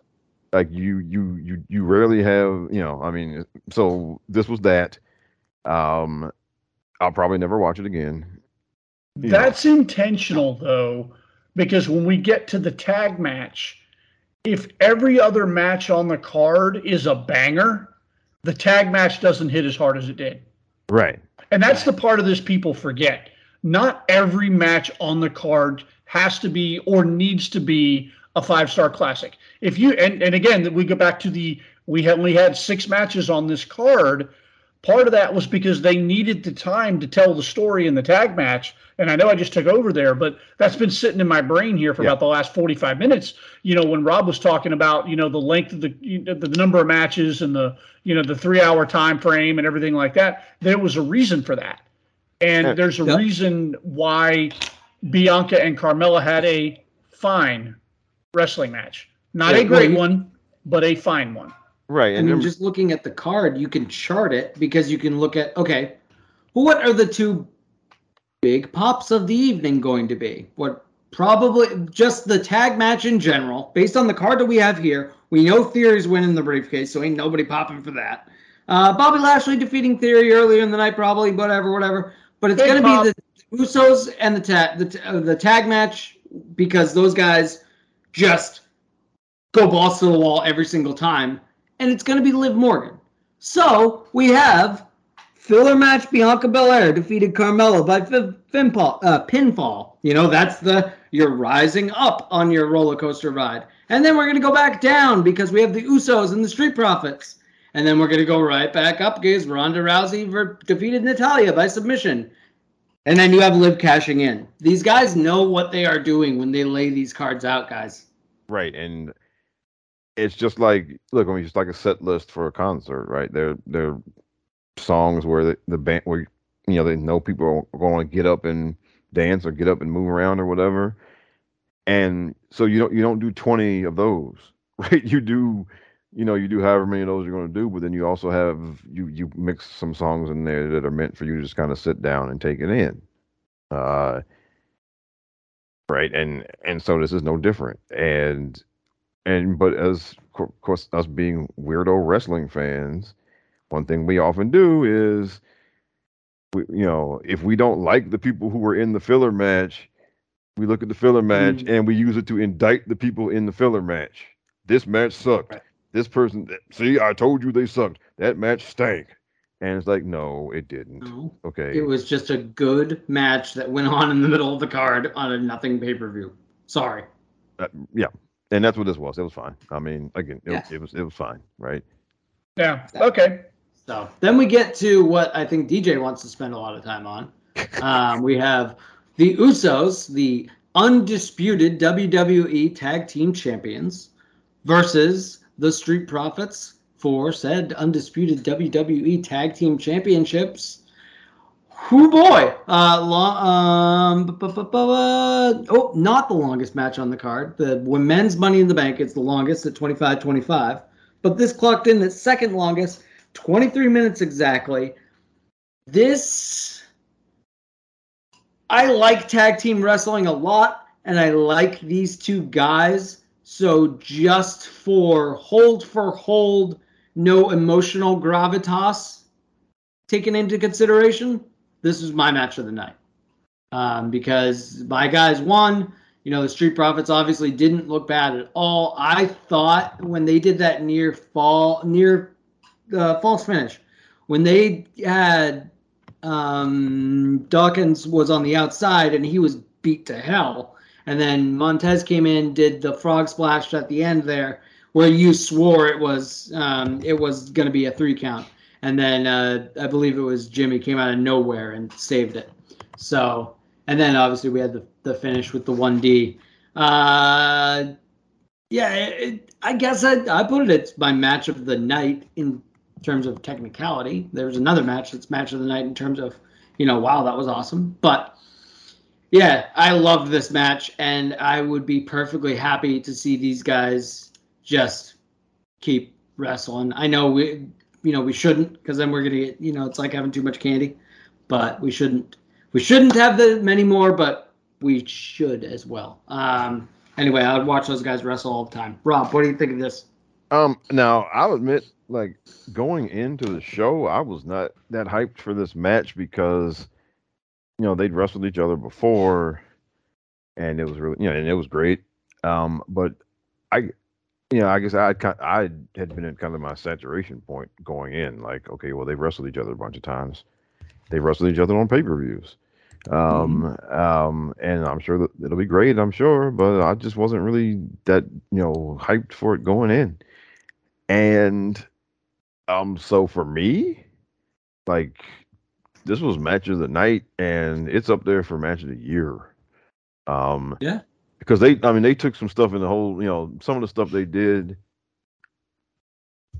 Like they, they pulled out some stuff here that they'd been kind of, you know, keeping under wraps with some of the spots that they did. um, they took this up to the next level. Um, because I, I said this on Twitter a lot. Like for me, a lot of I've seen so many tag team matches that a lot of them just run together for me now. And so for for something for a tag team match to stand out for me now, um, it's got to be really extraordinary. And this was that. Um, and you know, those y'all people who want to talk about those Jackson boys, y'all need to stop. Okay, um, y'all really do. Um, they they're not they don't do this. Okay, they don't do that. Um, they don't. Sorry. Um, look, I mean, now if you want a team from outside of WWE who would be, I think, would be great with either one of them. I, you know, as problematic as the Briscoes are on like a personal level, um, they would, um, uh, you know, would love to see them in, in with either one of those teams. Um, I watch the Briscoes against either one of them way before I'd want to watch the Young Bucks. All right. Uh, but anyway, this this match is outstanding. It's match of the night. Uh, it's up there for match of the year. It's definitely tag team match of the year for me. Um, you know, and um, I thought, you know, I did think that they were maybe going to start teasing something between Montez and Dawkins, even though I really hope they don't do that. I mean, I look, we know Montez is going to get the singles run. Look, Mandan got big. All right, um, he's he's he's prepared for it. We know that. We know he's he got gonna, into he got into singles run shape. Yes, yes, um, yes, he did, and so we know it's coming. But I really hope that because I, I, just don't see the dynamic between them being the type thing you would do a, a heel turnover. Um, some teams are made for that where you can do that. Um, I don't think their dynamic is one that's ripe for a heel turn or one guy turning on the other one. Um, you know, I think you could just do you could do like you do with New Day. They could just at, at some point be like, hey, um, you know, it's, you know, we did our thing as a tag team. It's time for us to, you know, uh, just you know, see what else is out there, right? I mean, I, I, I, I hope that's the route that they go because, you know, some type of feud between them would just be stupid. I think. Um, I just don't think they have that dynamic. But this match was great. It was outstanding. Um, and yeah, for me, tag team tag team match of the year for sure. Oh yeah, tag team match of the year, definitely. DJ. Uh, yeah, for all those same things. I think I said in the Discord chat, I said I want these two teams to go out there and shut down all other discussions about tag best tag teams in the world and I don't remember exactly how I worded it, but I wanted those two guys, those two teams, to go out there and have that match, and they did, and it was such a display of not only just great tag team wrestling, but it wasn't just going out there and doing moves for the sake of doing moves. And I think a lot of people fall into that trapping. They go out there and they're just it's it's a it's a move for move display for the sake of doing it. I felt like these two guys were genuinely trying to beat the hell out of each other. And there was such an amazing story because it was an uphill climb for the um, the Street Profits. You know, the Usos are the top of the mountain. They're up there. They're the top of the mountain. And the Street Profits, as good as they are, are having to claw and scrape and scratch their way to the top of that mountain. And there was one part of the match that I really, really enjoyed. Dawkins is just taking the heat, man. He's taking the heat. He's taking the heat. He's taking the heat. Tez is on the outside, man. He's he's hungry for the hot tag. Finally, finally, he gets the hot tag. He goes, and you're you're fired. Tez is fired up. He's ready to go. I'm watching. I'm ready to go. He's going to go in there. He's going to do the hot tag. He's going to start whipping ass, and the Usos cut him off. Cold, just cut him off and started whipping his ass. So now Tez is in there getting his ass whipped. Dawkins is on the outside laid out because he took an ass whipping. It was just such great storytelling, and you don't see that very often. And and I for the hot tag, the Street Profits are my favorite team for the hot tag. Whether it's Dawkins, whether it's you know Montez, both of them are fired up. They go in there, they've got their you know just their their moves that they do, and they get on top of it, and it's fun to watch. But it was neat to throw that little swerve in there because we were all waiting on it, and then the Usos just cut off Montez. So I, I was just blown away by how good and honestly there was so much going on. You guys told I expected that match when it was all said and done, and I don't mean this in the wrong way. I expected that match to clock in at around 30 plus minutes. When you told me that it was not the longest match of the night, I was like, Are you kidding? Because for everything that they did, for everything that they squeezed in there, for every bit of juice they got out of that, it felt like a 30 to 35 minute match. It Yeah, really me- did. And uh, just to interject real quick, the thing about the hot tag getting cut off, that's like rock and roll express kind of stuff where Yeah. yeah, where you know, uh, one guy gets tagged in and maybe he gets a couple of shots in, but then he immediately starts getting the shit kicked out of him for again. Yeah, Um, that's that's what- absolutely what happened Saturday night. Yeah. Yep. So, Yeah. That all in all, fun. I hope they run it back. They've got an ex. uh, Street Profits have got an excellent argument for a rematch. Yeah. That final Well, I mean, kid, Mon- Montez, they did. and thank God for Dave Meltzer. Thank God for Dave Meltzer. None of us would have known that was intentional. that's right. None of us would have known that was the finish to the match. Oh my Oh. God.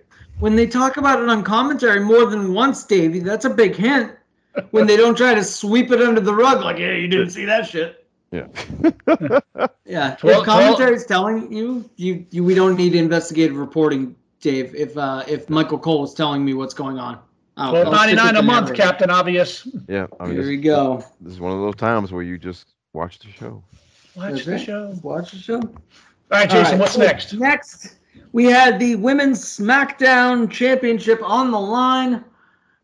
Champion Ronda Rousey was fighting against everyone's favorite women's wrestler of the IWC's top darling, Natalya. Um, this match was two minutes longer than it should have been. I did enjoy the um, the finish, the submission to submission to submission to sub- to sharpshooter. Well, I shouldn't say submission to submission to submission. I should say armbar to sharpshooter to Kimura to sharpshooter to ankle lock to sharpshooter to whatever she used to finish it. Um, but the armbar, I believe it was. Um, but yeah, the mat that match was happened. So, uh, DJ, anything you had on this match? It was fine. I was very open and honest last week. I said this was definitely not a match I was looking forward to for no particular reason. I know Natalya has a very important role within WWE. I respect that role. I don't dislike her as much as many people do. Um, but again, I wasn't pining for a Natalya versus Ronda Rousey match. I got a better match than I was anticipating, believe it or not. there were a few spots in there where they, they roped me in, where they had me. Natalya took a nasty bump onto the to the uh, to the corner post. They were on the apron over something, and uh, I think she did she have her. I don't remember what the move was. Either way, Ronda whipped uh, Natty into the turnbuckle or into the the post there, and it was pretty nasty looking. I, I didn't dislike it. I thought it was fine. Again, it was probably two minutes longer than it should have been, but it the story that they told got us to the next part, which was what made the whole thing worth it. Right, and that, that I was about to say. Don't be by no means did I dislike the match because it was a beautiful preamble for what came next. But Right. as far as this match, Rob, what do you have here? Uh, like the last, I guess that the, the the closing sequence saved it. I mean, up until that point, I thought I was like, man, this is this is kind of rough. Um, you know, um, so yeah, the the, clo- the closing sequence, I think you know, saved it from being something I would have called bad. Um, because I thought it was just yeah, I thought going before that it was it was kind of rough and like I said, it's a few minutes too long and um, because it was just one of those things like with Ronda, like now that we have like a longer body of work since she's come back, now I think it is safe to say that she did not come back in the same shape. I mean, um, it's just um a, a lot of just well, like you know the because you watch some of her stuff from 2018, the punches looked a lot better, and you know she seems like like it's kind of a step off on stuff now. Um, but you know they the again the, the closing sequence kind of I think rescued it from being something that would have been just trashed. Uh, and again, but the point was again to, to get us to the next thing. So you know, on that point, you know, mission accomplished. Yeah, I, I got to agree with you on this. This second run of Ronda Rousey, something's felt off. Like aside from her match with Charlotte, I, I, I can't say this one's been memorable, and I, and I hate saying that because I like Ronda. You know, I respect her her dedication to it, and I respect her um, her ability as an athlete and everything. But there's just something this Ronda Rousey run has not hit for me. And I hate saying that. Like as a fan of hers, I hate saying that. So I definitely it, it I was sh- I'm shocked every single time Brock comes back, even if it's 2 months later. He still has that just era aura of invincibility of just oh yep the dragon is here guys the dragon's here run Ronda had that the first time she had not a lick of it this second time around. I have no idea why, but I just she felt fundamentally different. She felt like a normal member of the roster, even when she became champion almost immediately. Like, well, she didn't actually. She lost, and maybe that was it. She losing at WrestleMania. But starting her off with a loss, and I don't I don't say that as a detriment because okay, yeah, you don't feel like Brock Lesnar, okay, but you still she still felt in the upper echelon of the the you know pantheon of the women there. But yeah, you're you guys are definitely right. Something has just been totally different this time around. Yeah, and um, because like well, cause the matches she's had on television, like since she won the title, um, I mean they were they were like good competitive matches, but at the same, but that kind of takes something away from the aura.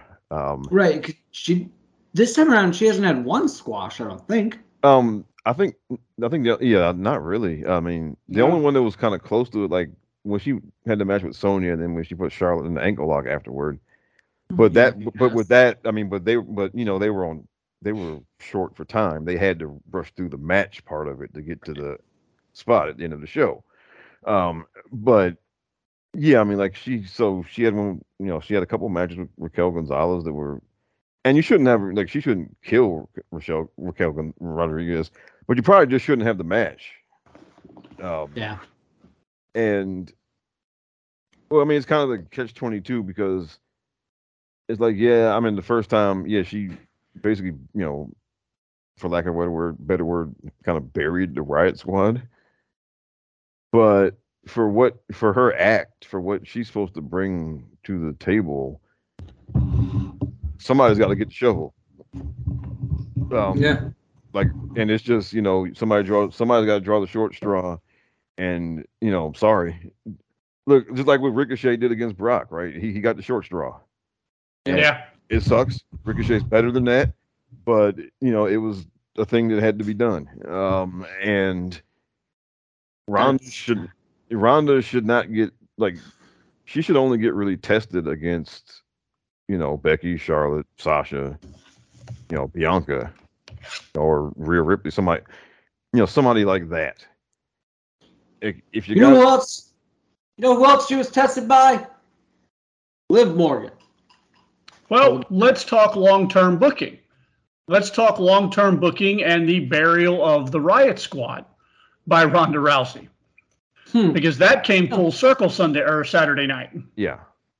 Yeah in probably what was the the best 35 seconds on that card. Oh yeah. So Liv's music hit, and what did ever what was everybody's initial reaction? Because I'll tell you guys, my first gut reaction when I heard that music and I heard her little giggle, I was like, "Holy shit, they're gonna have her lose it." Me too. I thought it. I Your thought thought it, was mine. I, my Yep. first thought in my head was this poor fucking girl. yeah, I was like, "There's no way they're gonna do this to this girl." But I was like, and then even even it got further because I justified it to myself. I was like, "You know what? Fine, do it night one. Don't let her hold it till fucking uh, Survivor Series, and Let's then have her rip do the it." band-aid off and Fine. get it over with. Yeah. But Yeah. holy crap! And I'm sorry uh, for all of his faults and all the crap that he gets. Kevin Dunn had the perfect shot lined up from down the ramp, looking down the ramp. So you're looking, you have commentary in the background, you have Ronda at the rope in front of commentary, and all of a sudden the lights all turn purple in the audience, and you hear that little giggle of Liv Morgan, and then you hear the first couple harpsichord, you know, notes of her music. And Ronda looks right down the ramp, and the camera zooms in just in time for you to see Ronda go, shit. Ah, shit. I just got was- my ass whipped by Natalya. And, and to be fair, Natalya whipped that ass. Oh, Like yeah. Natalya got in there and got some in this match. So now she's looking and she's like, the ankle is hurt, the leg is hurt, and here comes Liv Morgan. Fresh as a fresh as a, a newborn baby. Just And actually, to follow my live thought process, when Liv finally got in the ring and handed the briefcase over, and and first of all, as a physical actor, Liv Morgan is one of the best people on that card. yeah. on, on that on in that roster, I should say, because her handed the briefcase to it was Chioda, right? I think it was. But anyway, um, handing it to him, and then she stands over in the place where the challenger is going to stand, and she's literally like jumping up and down, stamping her feet, like "Come on, come on, come on!" And I was just like, and that's when I turned. I was like, "She's going to win it! Holy crap, they're going to do this! She's going to win it!" And even when uh, Ronda immediately got her in the ankle lock, and you're thinking, "Oh no, oh no!" And then of course Liv kicks the bad an- kicks Ronda's bad knee that she had injured in the match with Natalya. Ronda goes down. Liv rolls her up, does the extra, my favorite, the extra, extra, extra tight pin that you that you can only get when you're about to win your first championship in like a rushed way. Um, because because trust me, Liv Morgan made sure both of her shoulders were down on the ground. Um, but yeah, that was and then her freaking out and winning. That was that. you know when they get when they get it wrong, you you you obviously you all let them know about it. When they get it right, they deserve their flowers too. And man, they nailed this one. Uh I nothing else to say. She's she's great. I don't think she's going to go on any sort of Hall of Fame run or anything like that. At least maybe she will. Who knows? But one for one moment forever, forever and ever. Just like in real sports, she's off the Charles Barkley list. You know, oh, it would have been nice if you know whoever won a championship. Well, she has now, so that's pretty freaking cool. DJ, what do you have on that? Uh, again, same thing. I, when the music hit, that's exactly what I thought. I was like, this poor fucking girl. We just spent the last six months going on a roller coaster ride with this girl. She finally gets her moment. She has this incredible moment at Money in the Bank in the ladder match with that fantastic finish. She's going to come out here two hours later. They're going to do her dirty, and she's going to lose. Because, eh, honest to God, I didn't think they were going to pull the trigger on that. I didn't think they were going to have. I didn't think Ronda was losing. You know, not Did on you a. Tell me, tell me with a straight face that through that whatever many years ago, if I asked you who's the first person to pin Ronda Rousey in the WWE, would you have bet Liv Morgan? Hell no. There you go. Hell no. I mean, because we can we can argue that I see Becky your face. didn't. I see your face, Rob. Watch the tape. Watch the tape. Rob's making a face right now, like, what the hell is Jason talking about? She's been banned. But yeah, no, it, absolutely in no way, shape, or form would I have pegged Liv Morgan. We've and again, like I said earlier on in the show, we've talked about Liv Morgan at length here, and I'm just glad to see that she's she's turned that corner, man. She she's turned she's made that hard turn, and now she she the only thing I would need her to work on are the promos that will come.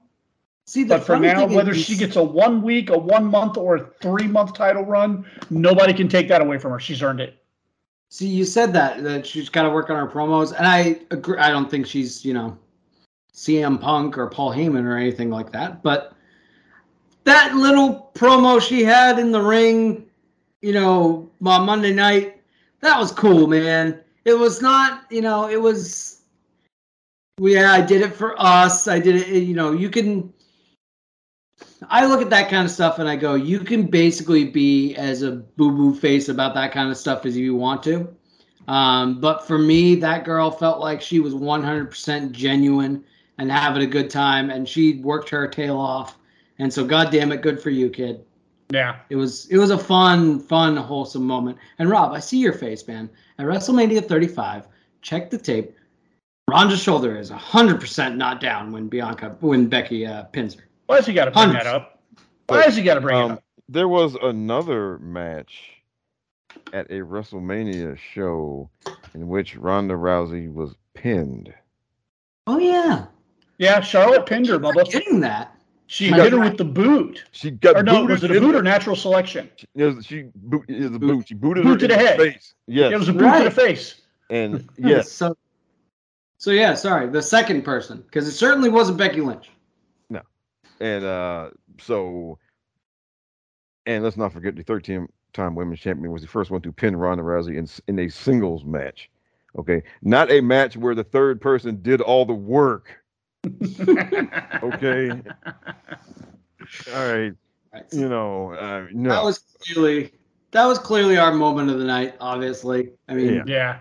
yeah, yeah. and that and can't close. I, I did not think. Look, I didn't think they were going to do it. Um, and then when when Liv's music hit and, and when she came out there, I thought what y'all thought they were basically they were going to they were about to screw her over, and and then when Ronda put her in the ankle lock immediately, I was like, well, well and when she when she put her in the ankle lock, I was thinking, okay, that's too quick. They've done too much with her to have her just lose that quickly. Yeah, So ironically, when Ronda put her in the ankle lock right away, that's when I figured, oh, she's going to win this because that happened too fast. If you know, if she'd maybe hit a couple of moves and then Ronda got her in the ankle lock, then you know, um, then that'd have been different. But th- that fixes she- in. Yeah, and so good for her. Um, it's really just now, honestly, it's a matter of where what what they have planned. Um, And because what does champion Liv Morgan look like? and yeah, Day one, and- she looks great. Um, because actually, I did, you know, I did some digging into just recent years of history of. Here's here's another one of my little data points here, everyone. Okay. People since the brand split started, people who won their first, either first singles title period or their first kind of top level title. Um, if you win it during the summertime, which we're in now, those tend to be short. Um, starting with um you know Ambrose when he cashed in the briefcase he was he had it till September and then you know there there are other people um you know Apollo with the US title and uh Sasha Banks won the Raw Women's title in July and you know she lost at SummerSlam Natty won the SmackDown Women's title at SummerSlam and lost it in November both of those women lost to the same person, by the way. Um, but anyhow, but look, it's just a history. Oh, and, well, Nikki Ash won her first title last year, and she lost it a month later to the same person. But anyway, um, yeah, they tend to just not be long. Um, if you because basically summertime is is when they experiment, basically, with people winning titles for the first time. Ricochet won the U.S. title in June, lost it in July.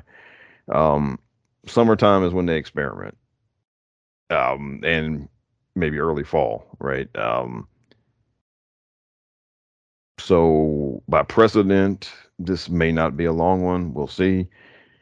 Um, but yeah, just honestly, it just at this point, it's a matter of what role do they see her having on the television show, and that's where you know what um we don't know um but we don't write the show. And I don't think this will be a one time thing. I do think, you know, whenever this, however long this goes, she'll get, she'll get another turn later. Um, but right now, we don't know, like I said, we don't know how they've written the show for the next six months. Um, so I'm just saying that so that however long it goes, don't work yourself into a shoot, people. Um, because the precedent is there for how long this might go. Um, you know how you find out, though, don't you? You just watch the show. and and you know, and I've already seen people predicting that you know that the, the angel of death will be returning from her honeymoon to, you know, take it from her, and you know, um, oh, she's already she's already kissed on yeah uh, Andrade on the cheek and said, "Love you. I'll see you in six months." Yeah. Yeah. So she's on her way. Um, Yeah. but going, I mean, going to collect number 14. But it, it may not happen. Um, It might so- not. So don't. I mean, don't don't resign yourself to that happening, if it, and it may not. Okay. Yeah. Um. So just look, enjoy the ride, enjoy it while it's you know, for however long it goes, enjoy it. Um, because like this is like an actual underdog story. Most of these underdog stories are bullshit.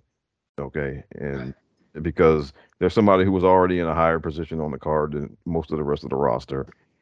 It's just they were in a lower position than the person they got pit against, right? And this was not that. This was somebody who was actually in a lower position on the roster.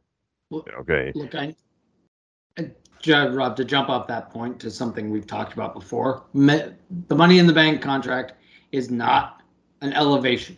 She well, excuse me, it's just not an elevation device.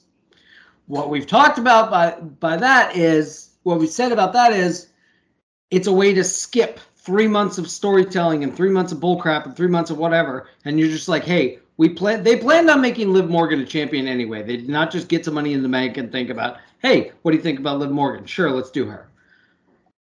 But this allows them to just, okay, now you're the champion. What does that look like? And is that even worth it for us to build you back up to a champion? Waste use, I should say, three months of storytelling to build you up to a champion next time. Um, it's it's almost like a championship free pass where you just like, hey, let's try with see what this looks like without investing too much time and money. But I think so far she looks real good. Um, she's gonna be definitely punching up a lot of the time. Um, you know, it's gonna be a lot of can she do it? Can the you know little Liv keep on chugging? But you could get six months of programming out of that easy. All right. So we were going to debut a new segment here tonight, but we ran a little bit long. So, I guys, I want to put a pin in that one until next week. All right. Is that okay? Yeah. Yeah, because we're pushing almost two hours here, and I think we got to call the Oh, goal wow. on the spot. Yeah. Wow. All right. Anyway, I want to thank my good lord. My gosh, my voice is gone this week, guys. Sorry.